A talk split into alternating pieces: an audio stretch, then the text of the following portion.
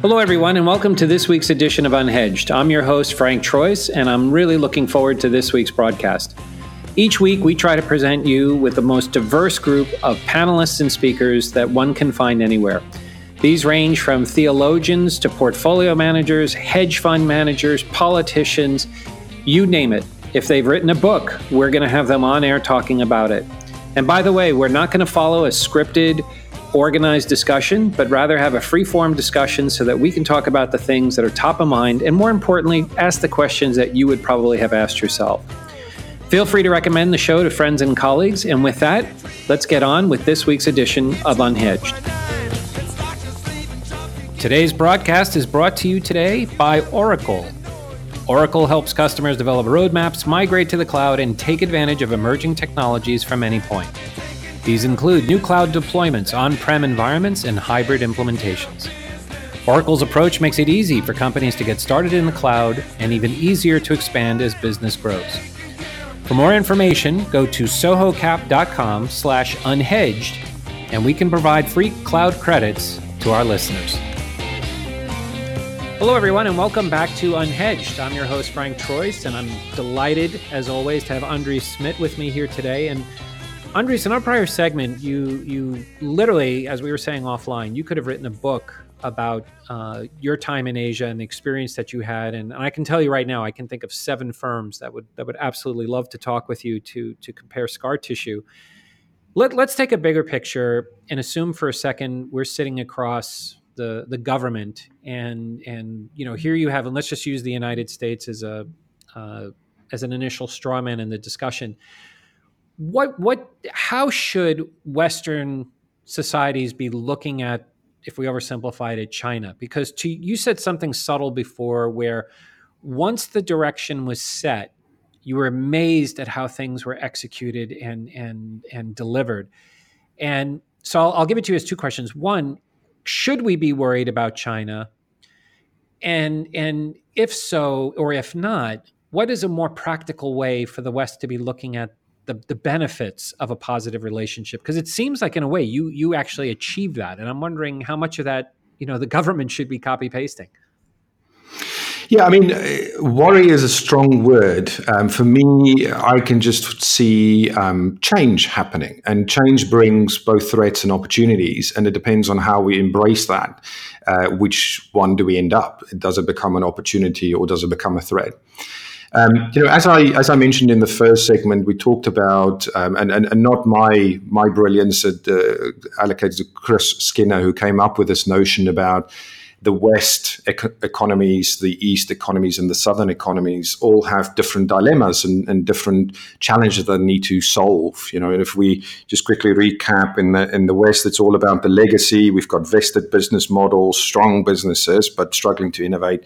East is really about growth, the emergence of new wealth and new behaviors, and, and the South trying to do the same as the East, but with much less resources and, and infrastructure. So if we focus on, the, on, on those top two, I, really believe it's all about partnerships and, and will be about partnerships. I mean, I don't have a crystal ball. I don't know how it's going to manifest. Um, but what my hypothesis, at least, is, is you can't sit and do nothing. West and East has to dance together. Um, you know, in the West, we bring experience, know-how. If I if I just talk about insurance as a as a, as an example, um, we have over 300 years of pains and learnings about how to price and underwrite properly. You know, selling insurance is one thing, selling profitable insurance, sustainable insurance is a very, very different thing. And we're seeing in Asia, as an example, that some of the new emerging insurtechs, uh, you know, the larger uh, companies, uh, they are still having to learn some of that sophistication. The the um, uh, their profits are, are, are very low. They are bleeding. It's it's because they have to still learn that. Now the beauty for me is if you bring that wealth of experience from the West, lack of uh, innovation because of all this legacy dilemma from the West, and you merge that with this unbelievable execution capability of the East, then you have a marriage made in heaven. The, the, the, challenge, though, is what we talked about in the second segment is that really to be able for the West and the East to dance, You need to learn a new dance. We've got to take the egos out of the equation. And my way is better. I'm going to teach you. You know, that doesn't work either way. It really needs to be a humble embracing of looking at the problem and solving it. And, and you know what is the interesting thing is there is a new paradigm to solve that. It's called the customer. You know, we, we're in a, in a world where there's a renewed focus on on customer making sure you understand what is the the you know there's different frameworks. What's the job that needs to be done for that customer? Or, or human led design. What you know what does the customer feel and want in that moment? What are their problems? All of those are really uh, almost a, a cultural way whether it's geographic culture or whether it's corporate culture. It is just a way to bridge and and you know take out the egos out of the equation, take out the biases out of the equation. Just look at something objectively, and that that something is the customer. What do they need, and how do we solve it together? What do you bring? What do I bring? Uh, and and how do we make this work? So if you had infinite budget. And and and we said, okay, you sit at the table with with your Chinese counterpart big picture, how would you how would you structure that? What what would you say? I'm good at this, you're good at that, and this is how we we attack the market. It, it, it's very it's very difficult because it's it, it's so hypothetical. you really need to think about it on a case by case basis and what are the risks and the rewards of each of those deals.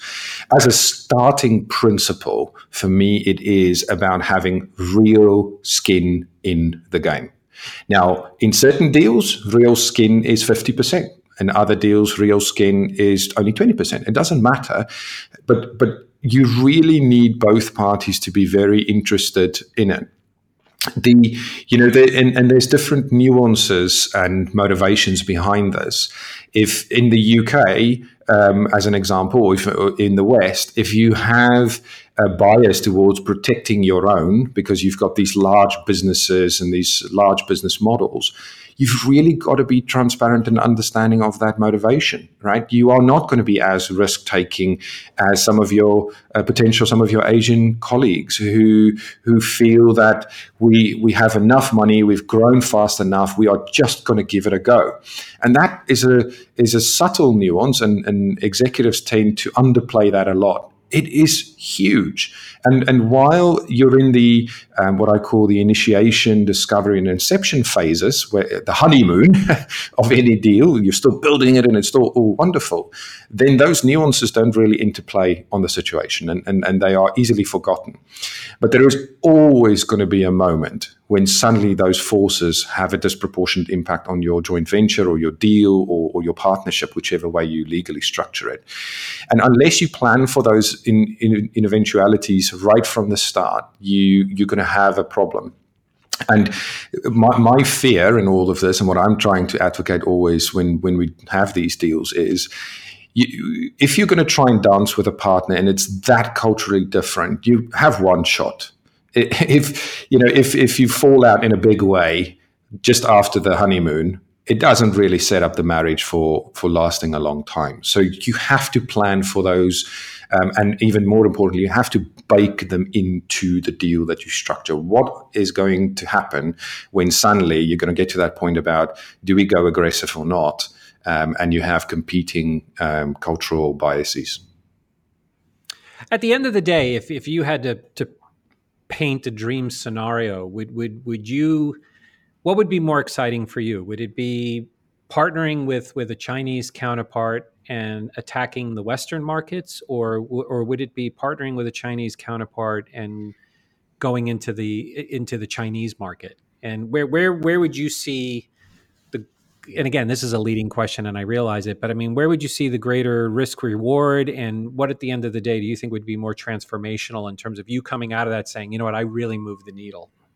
I, see opportunities both ways, and, and it really depends on the specific situation. It's it's hard again to speculate conceptually, but you know, just as we've been talking thematically, I think there's huge opportunity to bring some of the Western experience, the sophistication in, you know, again, if we stay close to home in insurance, the sophistication in our data analytics, our pricing, our underwriting, claims and claims management.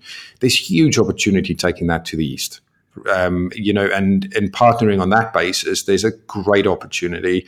Um, not only is Asia growing it in its own right and, and new wealth being created, penetration rates are still very low. There's a huge opportunity still there. But vice versa, I can also see a huge opportunity of taking some of the Asian technology and customer experience advantages they, they have and exporting that to the West. So, so again, uh, you know, I don't want to exclude either of the two. It depends on which customer segment, which customer problem, and, and what's your, your strategy. Where, where do you have a right to play? And where, where again, given your your experience, you know, working with an insurance company today, having sat across the table from from your counterparts and quote unquote competitors in in China, do you let, let's assume you weren't able to come to a situation where you could collaborate and work together, all things being equal, and and because this came up with with another guest when we were talking about the difference in political systems all things being equal, if you take away all the legacy problems and everything, if if if you and your counterpart were given a standing start and said go, who at the end of the day do you think would would cross the finish line first and or would cross it first with with greater mass and scale? Would, would it be yourself? And again, assuming a clean start, you know, so no legacy issues, balance sheet issues, or anything like that. Um, is it even a fair fight, even even if you started equally? Wow, that's a that's an interesting question. So, uh, I'll, I'll, share with you. I have a very personal philosophy, which is the trier wins. He who tries will win eventually, right? So, if if you look at it cold, then I, I this is not about uh, scaremongering, but I really believe that, you know, giving the ability to experiment and try and give it a go and explore, the East has a very real advantage here. There's only one caveat, and that is do they have enough runway to make it? Right? The insurance has been protected for uh, centuries because of the barriers to entry. It's very capital intensive. If you lose, you lose big, and, and you can lose infinitely to to some extent. Um, you know, so you you need some very big and brave pockets. And also, insurance works in cycles, so you need to be able to stand the test of time. You need to be able to ride this wave out. It's it's in in some uh, regards structurally more um, uh, strenuous than other other markets, and you also have regulatory uh, pressures and economic changes and so forth. But if you if you can believe that somehow the East can manage enough runway, enough money to figure it out, then they have an advantage on that basis.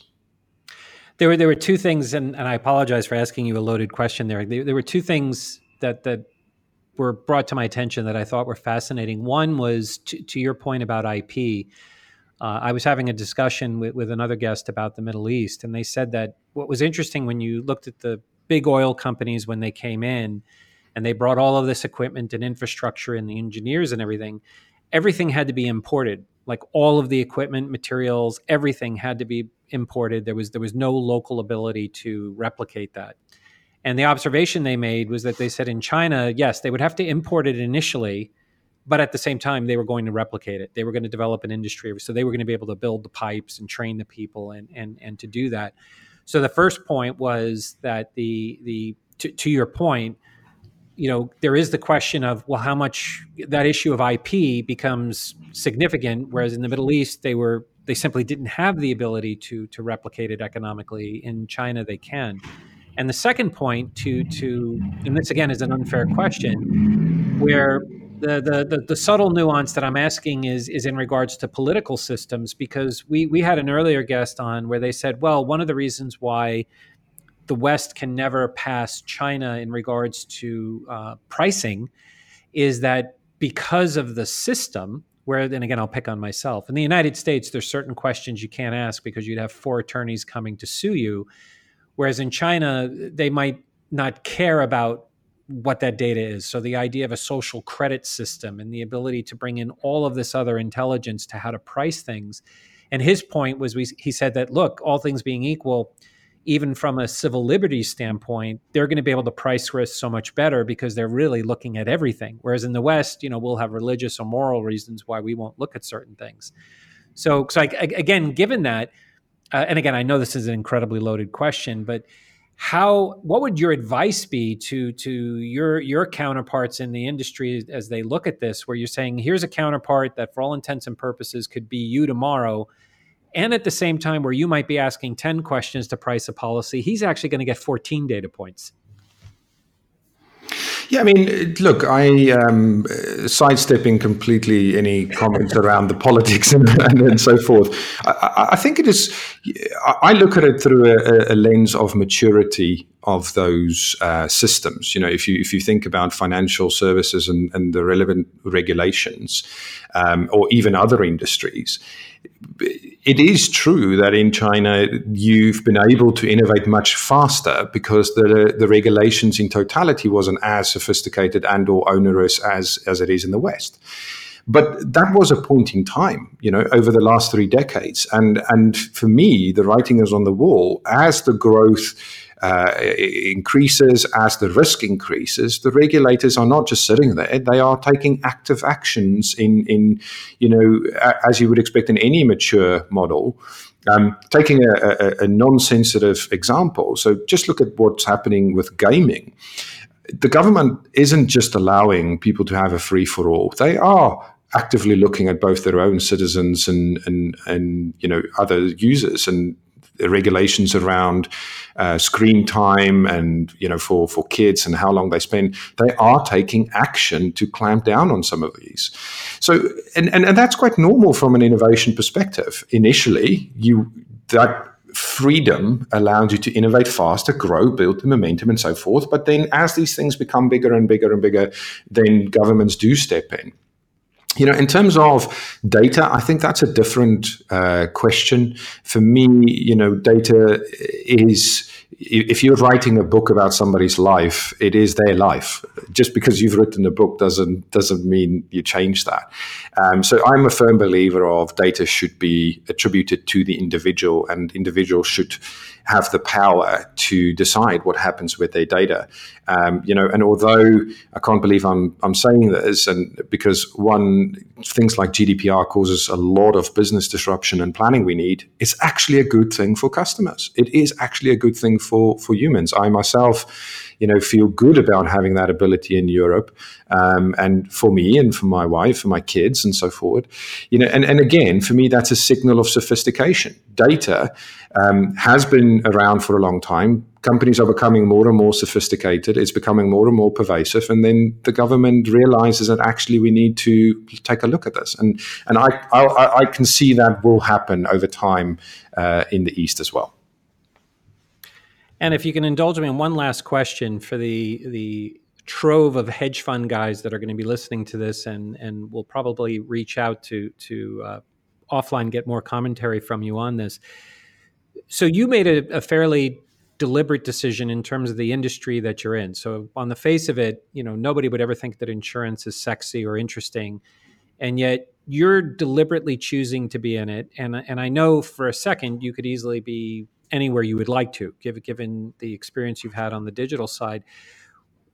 Why insurance? Why aren't you sitting at a conference in the money management industry? You know, there there have been uh, Standard Life, for example, acquired or merged with Aberdeen. Um, there's been a, a, an interesting dialogue and debate now in financial services that there will be more consolidation coming to the insurance side. Uh, ironically, we're not talking to you as an asset management firm. We're talking to you as an insurance company, as an as an innovator and and disrupting. I mean, why is that? Uh, that that that seems completely counterintuitive. And and if in fact it is a truth, which again, I know you've made a deliberate decision to be in the industry. What would you be advising our Wall Street colleagues as they listen to this? That is that is this a trend that's going to continue? And do you see this as inevitable? That more companies such as yours today are going to go through the same type of iteration and process? Yeah, I'll, give you a, a, heart and a head reason. Um, the, the, the the personal reason, the heart reason for me was uh, at the age of I think I was 20, 21. Um, I, I, grew up with uh, you know some financial challenges and so forth. My mum was a single mum. And after 17 years in investing in a retirement annuity, the actual valuation of the annuity was less than the value of the cash she put in. Mm. And and that just was such an. It was at a time when she want we we needed to draw down on that policy and we couldn't, and it was just unbelievable. So it caused such a big. Um, personal moment that it, it created this deep, deep, deep dissatisfaction with the industry and just saying, this can't be right. Come on, guys. Um, you know, so I, there's something in me which is about the mission to go and solve that. But the, the head reason, the, the career reason, the lens I'm looking at this is I've got a passion for financial services. And you know, although there's the last half a decade or so has been very focused on fintech around banks, payments and transfers and, and, and those kind of things, they are the lower hanging fruit. But insurance is the bigger fruit, right? For me, it's the $5 trillion business and industry which hasn't really been turned on its head um, it is deeply dysfunctional. And, and my hypothesis is that there's 30 to 50% waste in the entire value chain end to end, if you take all the way from acquisition through to claims management and everything that's in between. And technology is the perfect democratizer of all. It, it breaks down those inefficiencies. And yes, it's it's not it's not a big gorilla that steps in and punches us in the face, but it's millions of little piranhas that are chewing away at this industry. Um, now, the other hard lesson I had to personally eat some humble pie because I advocated that the insurance industry is going to be disrupted as many others. The truth is, it's going to take longer than what I expected, and I think most others as well, um, because of those barriers to um, uh, to entry, because of the uh, the nature, the sheer, sheer risk averseness of of the industry. It is going to take longer. But you know, if I'm speaking to CFOs or investors or asset managers, um, you know, it, in my mind, it is inevitable that that inefficiency in the value chain will be eliminated by technology. And I want to be part of the answering how and when will that happen.